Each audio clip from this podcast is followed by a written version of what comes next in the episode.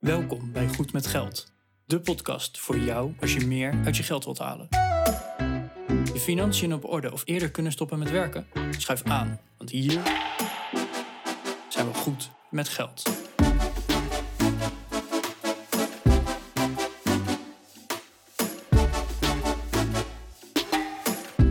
aflevering 185 van de Goed met Geld podcast. Bas en Arjan zijn er weer deze week, uiteraard. En deze week vertelt Arjan over zijn ervaringen bij de hypotheekadviseur, want hij is aan het kijken naar een uh, ja, mogelijke nieuwe woning. En als je dat geld niet op de bank hebt staan of in een oude sok hebt liggen, dan moet je bij de bank langs om een uh, hypotheek aan te vragen. Of bij een adviespartij. Arjen heeft het net gedaan en die neemt ons mee in alle aspecten, uh, alle ja, haken en ogen die aan het aanvragen van een hypotheek zitten. En alle gekke situaties die mogelijk van toepassing kunnen zijn. Erg interessante aflevering geworden. Ik vond hem leuk. Ik heb anderhalf jaar terug inmiddels voor het laatst een hypotheek aangevraagd. Dus bij mij was er weer een en ander weggezakt. Nou, hopelijk is het voor jullie ook een leuke aflevering.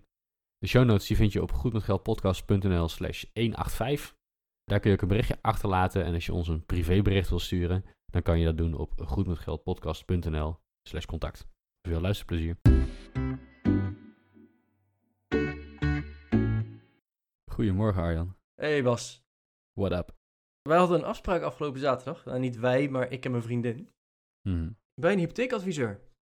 Oh, wat leuk. Ja. Gaan jullie een huis kopen, verkopen? Nou, even de situatie. Ik heb een koopappartement. Mijn vriendin is er pas later bijgekomen. Dus uh, die is helemaal voor mij.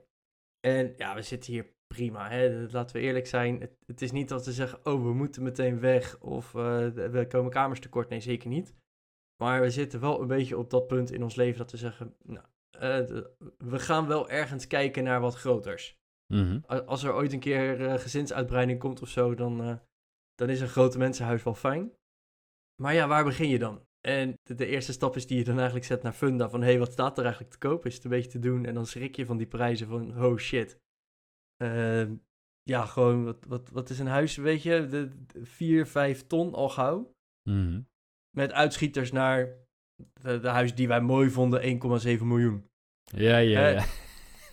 Geen probleem, vind ik heel mooi. Of dan, en dan heb je ook echt zo'n lekkere lap grond eromheen. Zwembad in de tuin, garage, alles, hè? Dat, dat... Mm -hmm. Maar ja, kunnen we dat betalen? Dat is dan even het dingetje.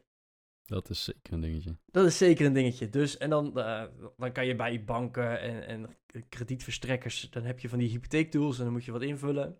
Mhm. En dan komt er een bedrag uit. En wat, uh, hè, waar gaat het dan om? Uh, dan kijken ze, oké, okay, wat ga je alleen of samen kopen? Wat verdien je?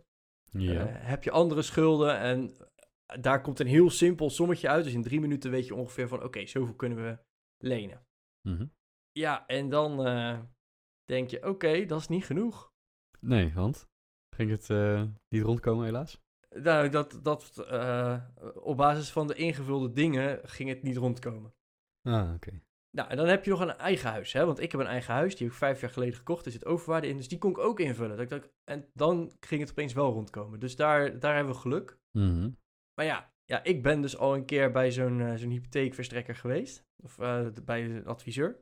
Mm -hmm. Van, hey, hoe werkt het nou en noem maar op. Maar voor mijn vriendin was het de eerste keer. Uh, hè, want die heeft altijd gehuurd, ondergehuurd, weet ik het allemaal. Dus we hebben gezegd, wij gaan gewoon eens naar een hypotheekadviseur. Oké. Okay. Ja, daar wilde ik het dus vandaag even over hebben. Van, hey, hoe, hoe gaat dat nou? En wat, wat komt erbij kijken? Wat moet je zelf aanleveren? Um, en hoe is het bevallen? Want ik denk dat dat misschien nog wat het meest belangrijk is. Is dat nou zo'n hey, kom bij ons, hè, het eerste gesprek is gratis. Dat is bij vrijwel alle hypotheekadviseurs, is het eerste gesprek gratis. Mm -hmm. Is dat nou simpelweg een reclamepraatje van, hey, dan kom je de volgende keer weer bij ons? Of is dat nou ook wel gewoon, ja, eigenlijk wel heel handig en fijn dat je zo'n gesprek hebt? Ja, want heb, heb je er wat aan gehad, om, om dan maar meteen met de deur in huis te vallen? Ja, zeker. Oké. Okay. En sterker nog, hè, wat ik vertel, ik, heb, ik ben al een keer geweest, want ik heb dit appartement eerder, eerder al gekocht. Dus hè, voor mij was het niet de eerste keer. Mm -hmm. um, en voor mijn vriendin was het wel de eerste keer. Oké. Okay. En ik moet ook echt wel zeggen, voor zowel mijn vriendin als voor mij was het heel nuttig. Hmm, nice. Dat is goed, uh, goed om te weten. Dus uh, nou, dat, dat, uh, dat, daar gaan we het vandaag over hebben. Maar ja, jij, hebt, jij hebt zelfs twee panden. Of je bent eigenaar voor een deel van een tweede pand zelfs. Ben jij toen ook bij een adviseur geweest? Ja, ja, dat hebben we ook gedaan, ja. Via een mannetje hier in het dorp. Oh ja. Toen zo'n mannetje in het dorp. ehm, ja, je hebt allemaal van die, eh, eh, van die bank-franchises. van de regiobank. Ja? Dat zijn ondernemers die gewoon een eigen bankfiliaal hebben. En er zit er eentje hier in het dorp en die doet, eh, die doet dus ook hypotheken. Maar niet, eh, niet alleen, dat, dat vind ik wel grappig hè. Dat zij dus niet alleen eh, regiobank of... ehm, dat is allemaal van Volksbank volgens mij hè. Regiobank en Ja, ASN, ja. SNS. Dat is allemaal, allemaal één pot nat. Ja. Maar ze doen ook, ook hypotheken van niet Volksbank banken. Oh. Ja, dus dat, ja, die, die gasten die dachten echt heel, heel goed met je mee. En nou, ik doe als ondernemer natuurlijk, of heb ik een hypotheek. Ja. Er zitten wat haken en ogen aan en hoe, hoe dat dan gaat. Maar die gozer die snapte dat allemaal echt helemaal goed. En eh, zelf ook ondernemer. Dus ja, weet je, dat, dat schakelde gewoon goed. Ja. Wij zijn bij de, de Jazeker geweest. Oké.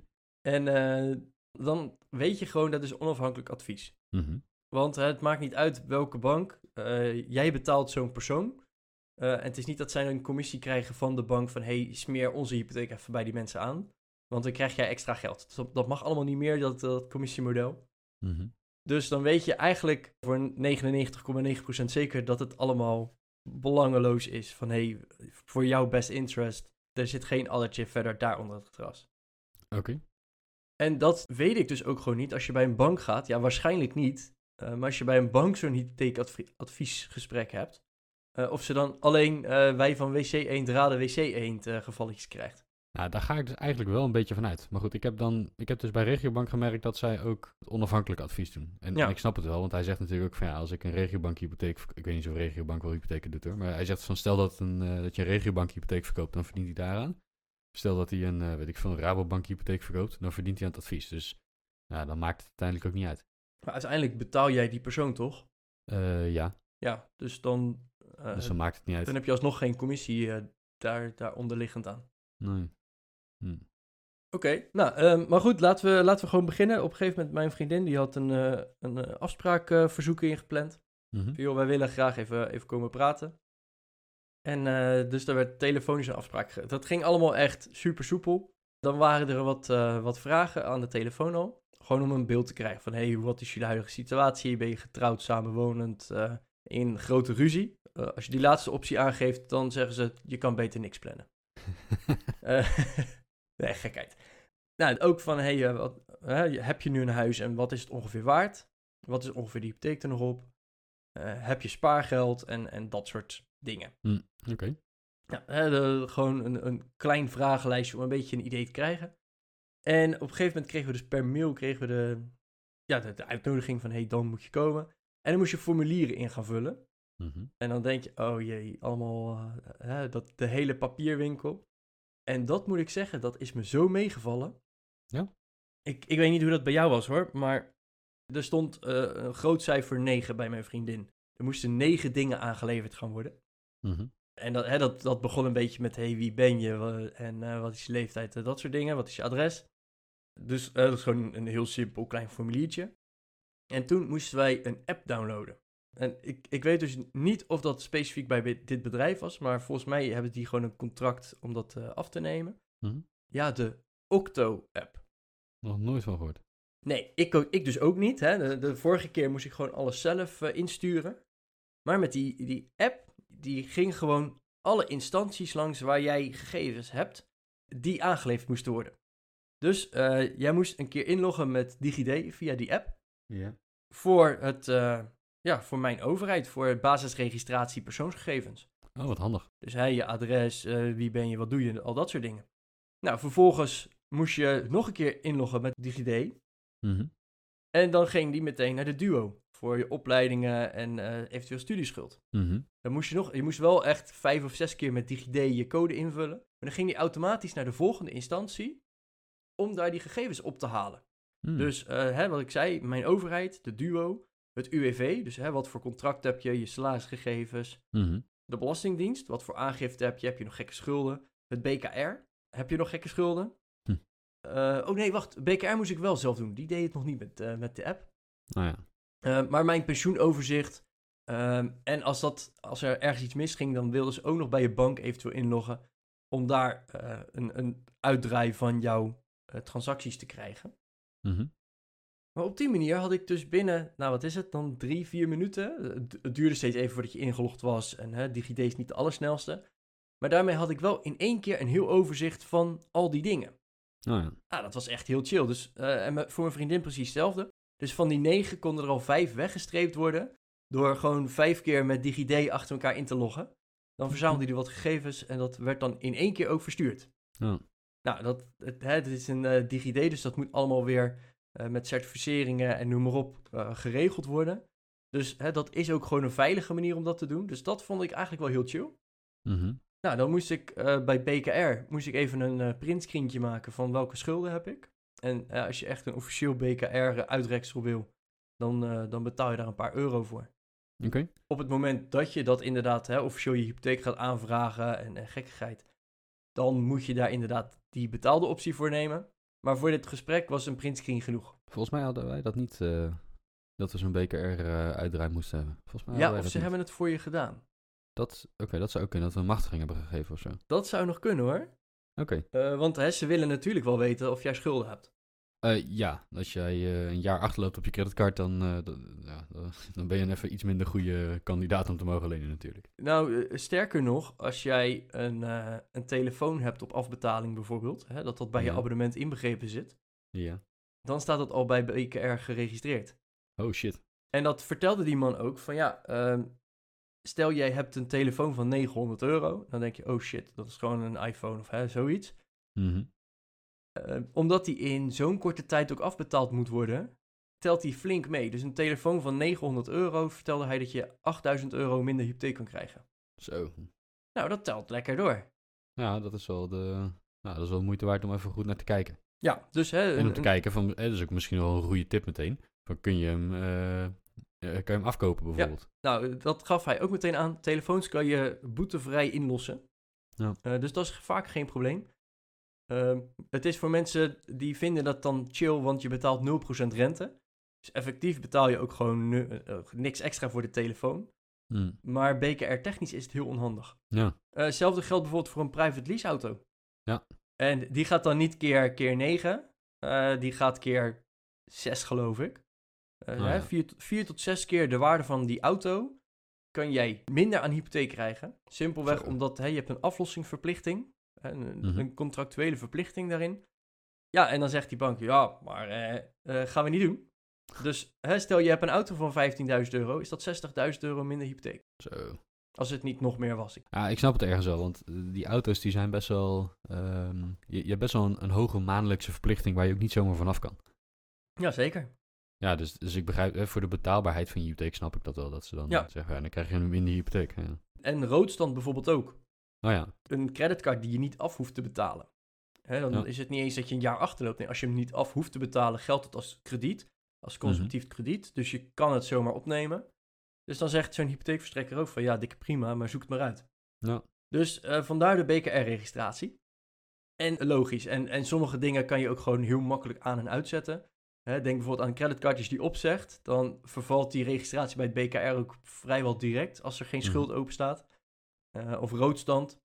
Dus hè, bij, bij roodstand of je telefoon aflossen, als je dat dan uitzet, aflost, noem maar op, kan je opeens ook gewoon in één keer 10.000 euro meer lenen. nou ja. Dus het is niet onoverkomelijk. Eh leaseauto daarentegen is wat lastiger. Ja, die kan je niet zomaar kwijt. Nee. Eh, of afkopen, dat is echt best wel, best wel prijzig. En dat, Ja. denk erom, het geldt alleen voor private lease. Als je een leaseauto via je werk hebt, dat is weer een hele andere regeling. Ja, dat heeft hier niks mee te maken inderdaad. Nee, maar wel even goed, Gelukkig hè? een leaseauto is niet het standaard leaseauto. Nee, nee. Nou, wat hadden ze nog meer nodig? Een salarisstrook. Die moest ik zelf dus even een, eh, een, een fotootje maken en uploaden. Vrij logisch. En het moest ook wel een beetje recenter zijn. Mijn vriendin had er eentje van januari, die was te oud. Oh, En we leven nu in juni. Dus dat, eh, dat was ook wel even goed om mee te nemen. Ja, dat was het eigenlijk wel. Toen konden we op gesprek. mhm. nou, dat valt wel mee dan. Ja. Dus hè, wat, wat ik zeg, eh, 9 stond er heel groot. eh, maar effectief met, eh met 10 minuutjes hadden we het gedaan. Ja, oké. Het meeste zoekwerk was het salarisstrookje even opzoeken. dus, dus het ging vrij makkelijk. Dus het ging echt heel makkelijk, ja. Ja. Oké. Hey, en ehm, ga- gaat het door of niet? Eh, is er groen licht? Nou, hij, die, die beste man was eh, allemaal eh, dingen aan het invullen nog verder. Eh, om een voorbeeld te geven, mijn salaris gaat omhoog. Mhm. dat weet ik gewoon al. De salarisstroken worden verhoogd, dus ik krijg meer salaris. Maar dat stond nog niet op mijn strookje. Nee. Dus nou, daar ging hij inderdaad al meteen mee aan de slag van, oké, maar... En dan meteen een kritische vraag, oké, staat het vast? Weet je het zeker? Mhm. Nou, hè, mijn salarisstrook gaat echt, of mijn salarisschaal gaat omhoog, dus ik moet wel omhoog. Ja. Dus nou, dan, dan durfde hij ermee te rekenen. Ja. Dus uiteindelijk, ja, we kregen wel een groen licht. Er stonden groene vinkjes, want hè, we, we hadden een huis gezien. Dat we zeiden van, nou, daar zien we ons wel wonen, laat maar zeggen. Mhm. En met die prijs is hij dus ook gaan rekenen. Hij zegt, ja, ik kan wel een max gaan berekenen, maar dan weet je eigenlijk nog niks. Nee. Dus hè, wat hij deed was, oké, dat die prijs die wij gezien hadden van dat huis, daar is hij mee gaan rekenen van, hé, hey, ja, hoe, eh, hoe zou dat eruit komen zien? Want dat is misschien nog wel belangrijker, hoe hij het gesprek inging. Dat is belangrijker om te zien, oké, wat, wat gaat het voor jou betekenen? Want je kan wel zeggen, hé, Mhm. hey, ik kan, eh, weet ik veel, 7,5 miljoen lenen. Mhm. Maar bij 7,5 miljoen zit ook een maandelijkse last van eh tienduizenden euro's. Mhm.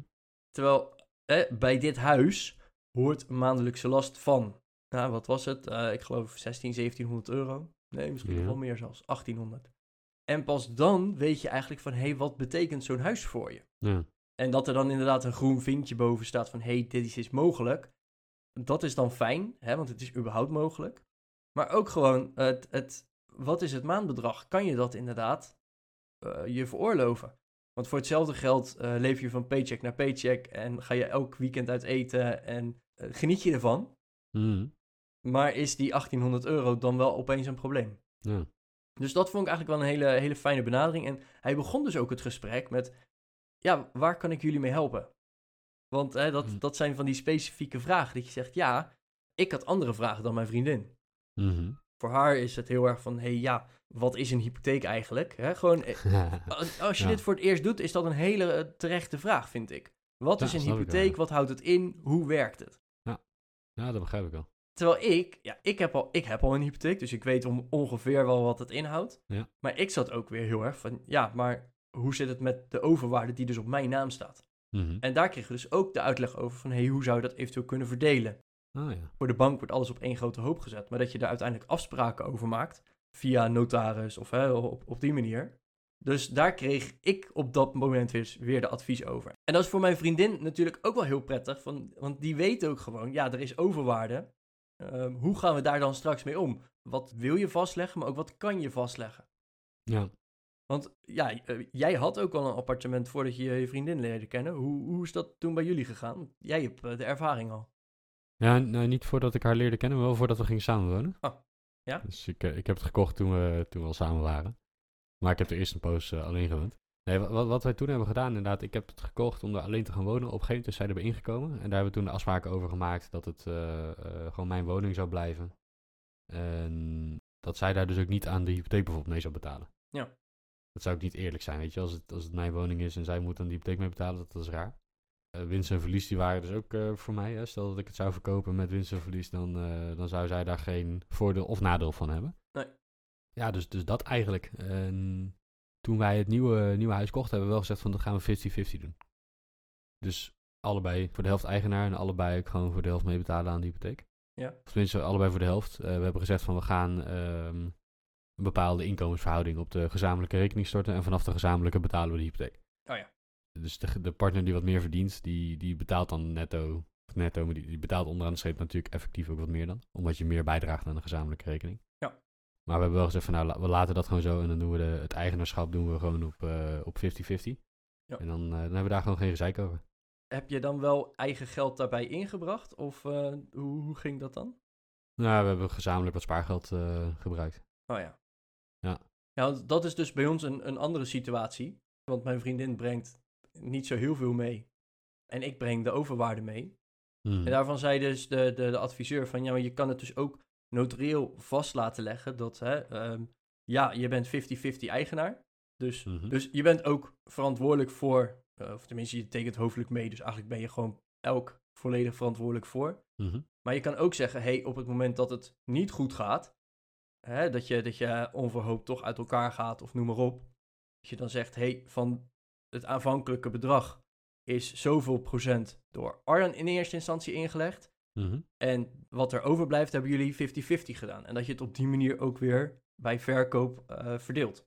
Oh ja. Dat ja. kun je notarieel ook gewoon vastleggen. Want ik weet ook wel, ik kan niet van mijn vriendin verwachten dat, dat zij hetzelfde bedrag inlegt als wat ik met de overwaarde inleg. Nee. Dat is gewoon, daar kan je niet tegen opsparen, dat is niet te doen. Nee. Ik vind het verder ook heel lief en hè, eh, prima om het verder allemaal samen te doen. Maar laten we er wel goede afspraken over maken. Ja, dat is sowieso slim. Ja, en dat we dan allebei het vruchtgebruik hebben van de winst van, van waar we nu wonen. Hè, groot gelijk moeten we vooral doen. Ja, dat maakt het mogelijk om dat huis te kopen natuurlijk. Ja, als er maar afspraken zijn voor als het misgaat. Ja. Daar hoop je niet op. Ik hoop echt tot het einde van mijn leven samen te zijn. Maar ja, helaas blijkt dan, eh, als ik daar een beetje de maatschappij om me heen kijk, eh, dat er een kans bestaat dat het mis kan gaan. Mhm. Nou, en dan kan je beter op het moment dat je elkaar lief vindt, goede afspraken maken die ook eerlijk zijn voor allebei. Dan dat je op een later moment zegt, eh, elkaar de kop in moet slaan om er toch uit te komen. Ja, dat is sowieso niet handig. Oké. Hey, en hoe ben je van plan dat te gaan regelen dan? Want stel, eh, noem even een voorbeeld. Hè. Jij brengt een ton eigen geld in en jouw vriendin eh, 10.000. Ja. Dan heb je ho- 110.000 euro eigen geld en de rest eh, leen je. Nou, dan ben je gewoon hoofdelijk aansprakelijk hè, met z'n tweeën. Dus, Ja. dus ieder is voor, voor de volledige schuld aansprakelijk. Dat is ook even goed om te weten. Je kan niet zeggen, ja, maar zij betaalt haar helft niet, eh, dus nee, maakt niet uit. Je moet gewoon betalen. Ja. Dan heb je 110 eh, aan eigen geld aan het begin inzetten. Nou, je gaat waarschijnlijk wat aflossen tijdens de looptijd van die hypotheek. Stel dat het dan stuk gaat en als in stel dat jullie relatie stopt. Hoe ga je er dan voor zorgen dat zij haar 10.000 en jij jouw 100.000 terugkrijgt? Ja, dat zal dan waarschijnlijk wel verhuizen worden. Ja, dat, dat kan je natuurlijk al bij de notaris vastleggen. Ja. Dat dat zo is. Maar ja, dan, dan moet het huis wel verkocht worden. Ja, dat, dat moet nog gaan blijken. Eh, we zijn Ja, niet bij een dat- notaris geweest, hè, dus het- dit was Nee, gewoon precies. één van de opties. Mhm. Ja, hoe dat tegen die tijd gaat, ja, dat, daar moet je ook gewoon weer goed uitkomen. Ja. Eh, maar we praten wel over bedragen dat je het niet even naar elkaar over kan maken. Nee, nou ja, da- daarom juist. Dus dat, dat is ook wel eh, toch wel een dingetje. hè? Ja, dus dat, eh, dat was ook wel een, eh, een belangrijk dingetje. Ja. Waar ik eigenlijk wel heel blij van werd, is ook de uitleg van hey, hoe zit het nou met die overwaarde? Waar kan je het voor gebruiken? Moet je het gebruiken? Dat is ook wel een, een dingetje. Mhm. Nou, in principe, als jij jouw huis verkoopt en je koopt binnen drie jaar wat anders, dan, dan Mhm. moet je dat ook weer inleggen, de overwaarde die je eruit haalt, om gebruik te kunnen blijven maken van de hypotheekrenteaftrek. Precies. Dat is ook zo'n eh, zo'n misstand natuurlijk. Hè? Dat je zegt van ja, je moet de overwaarde gebruiken. Echt niet. Dat hoeft niet. Dan ga ik heel irritant zijn. Dan zeg ik nee, dat hoeft niet. Dat is gewoon niet het is gewoon niet waar. Nee, maar wil jij gebruik blijven maken van de hypotheekrenteaftrek, dan eh, moet dat wel. Dan wel inderdaad, precies. Nou, dan is het ook nog eens zo dat je, hè, wil je gebruik maken van de hypotheekrenteaftrek, dan moet je het aflossen binnen 30 jaar. Mhm. En dat moet in de vorm van een annuitaire of lineaire eh, aflossing. Ja. Dus je kan niet aflossingsvrij 30 jaar genieten van vol de hypotheekrenteaftrek. Nee. Dat, eh, dat moet echt wel afgelost worden over de looptijd heen. Mhm. En nou, wat ik dus ook nog niet wist, is dat, eh, hè, omdat het binnen die 30 jaar is, is mijn resterende leningdeel, dat wordt dus ook niet over 30 jaar berekend, maar over, nou wat is het, nog 25 jaar. Ja, dat klopt. Want, want dat leningdeel, dat bedrag moet in totaal in 30 jaar zijn afgelost. Nou, dat was dus voor mij eh, een nieuw iets. Van ja, alle berekeningen die jij bij welke bank dan ook op het internet hebt gemaakt, die kan je vergeten, want zo werkt het niet. Nee, tenminste niet als je, niet als je een oude hypotheek meeneemt. Nee. Maar op die manier werd het voor mij ook dus heel nuttig om er, om er gewoon even bij te zijn. Mhm. En ja, die mensen die hebben van die he- heerlijke toeltjes van hé, hey, wat als? Wat zou Ah, het ja. betekenen als ik inderdaad zeg van ja, lekker boeiend, eh, ik hoef die hypotheekrenteaftrek niet. Knal hem er lekker maar aflossingsvrij in. Die, eh, die Mhm. laatste, nou wat staat er nog open, een goede, eh, ruim een ton. Ja. Eh, let, laat die maar aflossingsvrij staan. Want die ga ik toch nooit aflossen. Dat huis dat blijft toch wel anderhalf ton waard. Ik durf dat wel aan. Wat zou dat in Ja. mijn maandlasten gaan betekenen? Nou, da- eh, hè, dan is het mooi dat je zo'n toeltje van eh, zo'n zo'n adviseur hebt. Mhm. Die kan dus ook meteen zeggen, hé, hey, eh, de meest gunstige, dan wordt het zo. Ja. Of als je zegt van, hé, hey, wat als de rentes nog verder gaan stijgen? Want laten we eerlijk zijn, de rentes zijn in de afgelopen maanden gewoon verdubbeld. En bij sommige aanbieders zelfs verdriedubbeld. ja, bizar hè? Dat is echt absurd. Maar stel nou dat de rente nog een half procent hoger gaat. Want dit was echt een momentopname. Hij had een gemiddelde rente genomen van op dit moment. Wat nou als die een half procent nog hoger wordt? Nou, dat zou dus eh, in ons geval betekenen dat we 10.000 euro minder kunnen lenen. Nou ja. Nou, het is in jullie geval ook wel belangrijk om daar rekening mee te houden. Hè? Omdat je nog niet een huis op het oog hebt of, of al Nee. geboden hebt, maar je bent nog aan het oriënteren. Ja, dan kan het zomaar zijn dat het nog een half jaar wachten is. Eh, en dan, dan snap ik inderdaad dat je zegt van nou, dat, daar wil ik wel rekening mee kunnen houden. Ja, maar dan denk je, hey shit, een half procent meer, dat, dat is echt gigantisch veel. Hè, want laten we eerlijk zijn, een half procent op een ton, dat is echt veel gewoon. Weet je? En ja, wat, wat, is dat, wat geeft dat dan voor effect op jouw situatie? Hoeveel mag je lenen? Dus nou, een, een half procent, dat vond ik eigenlijk wel fijn om gewoon eens te weten, wat als die nog verder stijgt? Mhm. Ik hoop natuurlijk dat die ook een beetje daalt, maar ja, dat, eh, dat is gewoon lastig. Nou, dus als je nu een huis gaat kopen, is dat gunstig inderdaad. Ja. Nou, dat vond ik eigenlijk ook wel fijn om te weten. Van, hey, hoe ziet de markt er nu een beetje uit qua, qua rentes? En hoe gaat dat verder? Eh, Hoe kan je je overwaarde gebruiken? Dus wat er ook uitkwam, is bijvoorbeeld... omdat we zoveel overwaarde hebben... werd er ook uitgegaan van nul eigen inleg. Nou ja. Dus wij hoefden geen... niet eerst die, die eh 50.000 euro mee te nemen... zoals eh, bij elke starter zo ongeveer. Mhm. Omdat er overwaarde is. Nou ja. Nou, daar had ik zelf dus eigenlijk nog helemaal geen rekening mee gehouden. Wij waren al gewoon lekker aan het sparen en, eh, en apart leggen. Ja, en als we inderdaad boven ons budget gaan zitten, dan wordt het wel van je verwacht. Mhm. Maar dat dat niet per se nu een, een, eh, noodzaak is. Nou, dat vond ik ook wel een eh, fijn iets. Ja. Nice. Waar ik nog benieuwd naar was, want jij bent dus echt bij een, een, ook een mannetje geweest. Was dat bij jou in het dorp of was dat eh, wat verder weg? Hoe, eh, Dat was lokaal in het dorp. Oké. Heb je ook gevraagd naar, naar zijn visie op de huidige markt? Mm, Nee, maar dit is bijna twee jaar geleden, moet ik ook zeggen. Ah ja. Ja, want hè, wij hebben inderdaad ook eh, bij ons in de stad. Hè, de meeste luisteraars weten ondertussen dat ik in Delft woon. Eh, wij zijn dus hier in de stad inderdaad bij, eh, bij een adviseur geweest. Mhm. En we hebben dus ook gewoon gevraagd van ja, maar hoe zit het nou met het overbieden en zulke gekke dingen? Ja. Wat zie jij gebeuren? Want hè, zo'n adviseur ziet echt wel heel veel om zich heen ook gebeuren. Hè, wordt er nog veel overboden? Op welk segment huizen wordt er veel overboden? Hè, een Ja. appartement, een, een, de echte starterswoning, is heel anders dan een rijtjeshuis. Of dat huis van 1,7 miljoen. Ja. Daar hebben we ook gewoon eens naar gevraagd. En dat gaf hij dus ook wel aan van ja, nou, eh, jullie zitten net een beetje in een gunstig segment. Daar wordt, hè, de, het aanbod is er nog steeds, maar de vraag is wat minder. Het wordt ook wat Mhm. lastiger. Het bekoelt wel een beetje. Dus eh, daar hebben we dus ook van, gebruik van gemaakt. Van, hey, hoe zit het nou een beetje in elkaar? Ja. En eh, gewoon een idee krijgen van kosten. Wat gaat een taxatie kosten bijvoorbeeld? Nou, hij wist te vertellen dat er tegenwoordig ook veel meer digitaal getaxeerd werd. Hè, dus eh, op basis van big data wordt er gewoon een taxatie gedaan en er komt niet eens meer iemand langs. Mhm. Quanta Costa, dat is nog, eh, ik geloof, 15% van de normale taxatie. Nou ja. De bedragen die hij noemde was geloof ik 100 versus 800 euro. Oh. Nou, dat is mooi meegenomen. Kan zeggen. Ja, dat is wel... eh, En dan ook weer afhankelijk van de hypotheekverstrekker, hè? want eh, de een accepteert het wel, de ander weer niet. Dus op die manier kon hij ons echt dat, dat idee geven en dat gevoel geven van, hé, hey, ja, uiteindelijk, dat gaan de volgende stappen worden. Dus hè, nu weet je wat je budget een beetje is. Als je een huis hebt, dan ga je weer verder kijken. Wat zijn jullie wensen? Wat is er mogelijk? Wat, wat zijn de eisen van zo'n hypotheekverstrekker? Want die verschillen ook nog eens. En op die manier ga je uiteindelijk naar de meest gunstige hypotheekverstrekker.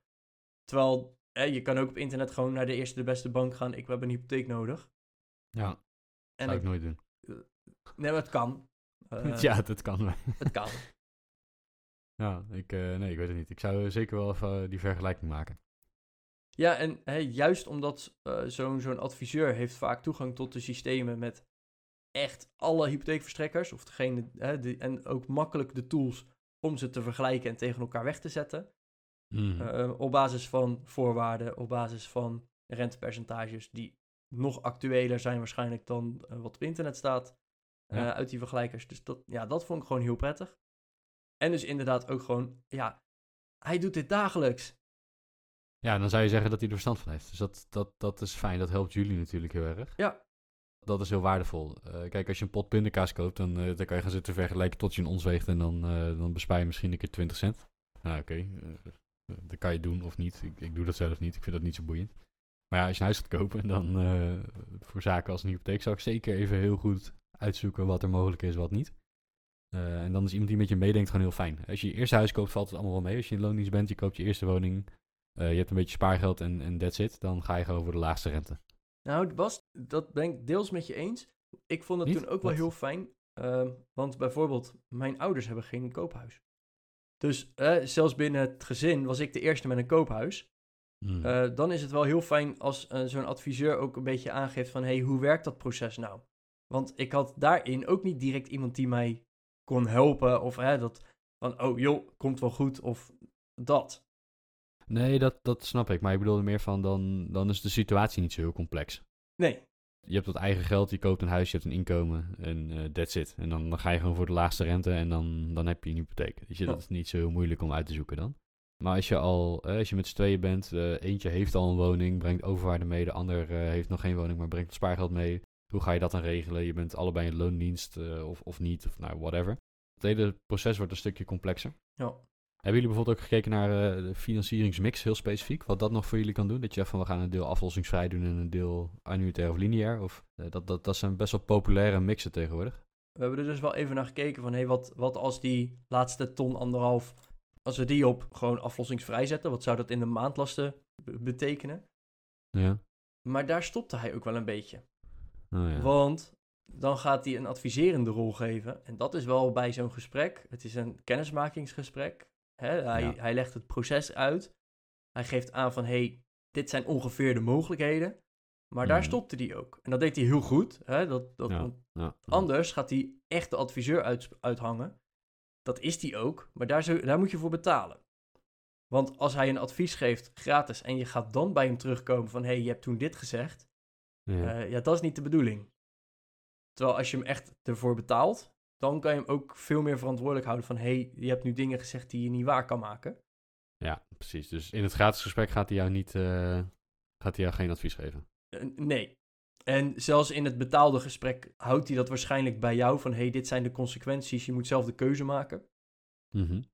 Uh, dus hè, dat, het, het is wel echt een, een introductiegesprek. Ja. Dus we hebben er wel even naar gekeken, maar we zijn er niet heel diep op ingegaan. Maar ik, ik vond het wel gewoon inderdaad fijn om dat introductiegesprek te hebben. Want wist je bijvoorbeeld, even nog een, eh, een weetje. eh, als je een huis meeneemt, dat is heel fijn. Die ga je dan waarschijnlijk verkopen. Mhm. Maar in de aanvraag van jouw volgende hypotheek, dan gaan ze uit van de verkoopprijs min 10%. Bij het aanvragen van de hypotheek. Ja, joh. Ja, dus hè, je moet hem echt laten taxeren. Dus eh, ik heb sowieso dus twee taxaties nodig. Eén van het huis wat we Ah. gaan kopen. Ja, en één van het huis wat we al hebben. Ja. Nou, de taxatiewaarde, daar, gaat, daar pakken ze 90% van als verkoopprijs. Mhm. Min de hypotheek die nog open staat, dat is je overwaarde. En die wordt meegenomen in de, de berekening. Mhm. Dus hè, toen er ook gevraagd werd van, oké, jullie hebben een huis, eh, wat denk je ervoor te krijgen? Toen heb ik hem, hebben we een bedrag genoemd van, nou, we, we denken dit en dat is conservatief. Hè? We zitten er een beetje onder, want Ja. hè, laten we veilig doen. Hij zegt, ja, maar let even op. Hè, ook zijn tool, want hè, dat is gewoon geautomatiseerd, gaat al uit van 90% van het bedrag wat jij opgeeft. Oh, ja. Dus ja. wij zaten er al conservatief in. Mhm. En daar werd ook nog eens 10% van afgesnoept. Dus toen zeiden we wel van, nou oké, laten we dan gewoon de, de vraagprijs maar noemen die we al eerder op Funda hebben gezien. Precies, dat is eerlijk. Als je daar dan een afslag op neemt, dan, dan ben je fair. Dan zit je ook, dan, anders ben je Dan je ultra conservatief. Ja. Dus maar dat vond ik, wel- hè, zulke dingen, ja, geen idee. Nou, wel, wel goed dat het gedaan wordt. Ja. Dat vind ik wel netjes. Eh, maar hè, fijn dat hij het vertelde, want ja, dit zijn, eh, ja, daarvoor koop ik te weinig hypotheken. Neem ik te weinig hypotheken. om zulke dingen te weten. nee, dat snap ik. Als je dat niet dagelijks doet. Dat, eh, ik zou dat ook allemaal niet weten. Dan. Nee, dus hè, vandaar dat, eh, ja, long story short, wij zijn heel blij dat we geweest zijn. Mhm. Dus ben jij inderdaad ook eh, aan het overwegen van, hé, hey, ja, misschien gaan we een huis kopen. Ga gewoon langs zo'n gesprek. Het is een gesprek van een uur, anderhalf. Mhm. De gesprekken zijn gratis. Hè, want dat is ook gewoon even belangrijk om te noemen. Bijna al die adviseurs geven het eerste gesprek gewoon gratis. Want hè, ze willen jou natuurlijk ook gewoon helpen. En een beetje als klant binnentrekken. Maar ja, hè, dan mag je gewoon gebruik van maken. Ja. Staat er dus open in. Voor mijn vriendin was het de eerste keer. Dus heel fijn dat gewoon iemand even uitlegt van... hé, hey, hoe werkt het nou? Mhm. En voor mij was het alsgene met al een hypotheek. En hè, wat, dus wat voor consequenties hangen er verder aan? Hoe werkt Ja. het dan? Ja. Dus ja, wij zijn er echt een stuk wijzer van geworden. En het is dus ook gewoon fijn dat we nu kunnen, kunnen zoeken op Funda. En wat filters wat scherper instellen. Van ja, waar we eerst nog niet naar zochten, kunnen we misschien nu wel naar zoeken. Of hè, we gaan net wat anders inzetten. En je weet dus ook, wat gaat het als maandbedrag, wat gaat het maandbedrag straks worden? Want je kan wel zeggen, ja, ik kan dat, die hypotheek krijgen, maar dan ben ik eh 2000 euro per maand kwijt. Als ik dat te veel vind voor dat huis, moet je het ook gewoon niet doen. Mhm. Nee. Oké. Dus als ik het zo hoor, heb je er heel veel goede informatie uitgehaald. Zeker. Nice. Ja, cool. Daarmee ook meteen eigenlijk dus de aankondiging. Hebben we hebben in het verleden wel eens een belastingserie eh, gehad. Ik kan je nu al beloven dat dit ook weer een serie wordt. De, de hypotheekserie. Wij hebben allebei een hypotheek, dus daar vertellen we ook graag over. Ik weet alleen nog niet wanneer de volgende aflevering komt. Want dat is een beetje afhankelijk wanneer wij... eh, of en wanneer wij een leuk huis hebben gevonden. Mhm. Maar ja, ik vind het wel heel leuk om, eh, om onze luisteraars hierover op de hoogte te houden. Mhm. Maar mochten onze luisteraars nou zeggen van... hé, hey, ik, ik heb dit recent gedaan... Oh, en, en ik wil daar best over geïnterviewd worden... of andere ervaringen, laat ze dan ook vooral even weten. Want daar ben ik dan wel benieuwd naar. Van, hé, hey, eh, misschien ben jij wel bij en een grote keten... en een, een eenpersoonsadviseur eh geweest. Nou ja. Heb je daar wel verschillen in gevonden? En dat je zegt, ik zou het op die manier doen. Ja. Nou, dat zijn allemaal van die, eh, van die dingen die ik ook graag wil weten. Dus voel je vrij om even contact met ons op te nemen. Dat kan met goedgeldpodcast.nl slash contact. Ja, of gewoon even een mailtje of eh, onder de show notes even een berichtje. Het kan allemaal. Want ja, wij leren daar ook gewoon weer van. En onze luisteraars, hè, de rest van de groep die hier naar luistert, die heeft daar ook gewoon weer wat aan. En ja, wij, wij zeggen wel eens van ja, op school leer je de stelling van Pythagoras en niet hoe je een hypotheek aanvraagt. Maar Bas, jij hebt al vaker een hypotheek aangevraagd dan de stelling van Pythagoras gebruikt. Ik weet toevallig, mijn vriendin heeft ooit een keer de stelling van Pythagoras moeten gebruiken. Maar dat is ook bij één echt, keer Gewoon gebleven. in het echt, in het wild. In het wild, ja. eh, het, het was, Hoe is het even, mogelijk? was even nodig. Ze moest even de lange zijde van een druk uitrekenen. Ja. maar ik heb dat nog nooit gehoeven en ik heb al wel een hypotheek gevra- aangevraagd. Dus daarom vind ik het ook gewoon belangrijk om hè, Nederland hier een beetje mee te helpen. En gewoon eens te laten horen van, hé, hey, hoe gaat het nou met zo'n hypotheekgesprek? Nou, En hoe gaat het verdere verlopen? oké. Nou, cool. Ik, eh, ik ben heel benieuwd. Ik blijf het volgen. Ja, dus waarschijnlijk niet volgende week al eh, aflevering 2 hierover. Nee. Maar wel volgende week gewoon weer een aflevering Goed met Geld. Dus, beste luisteraar, tot volgende week. Tot volgende week.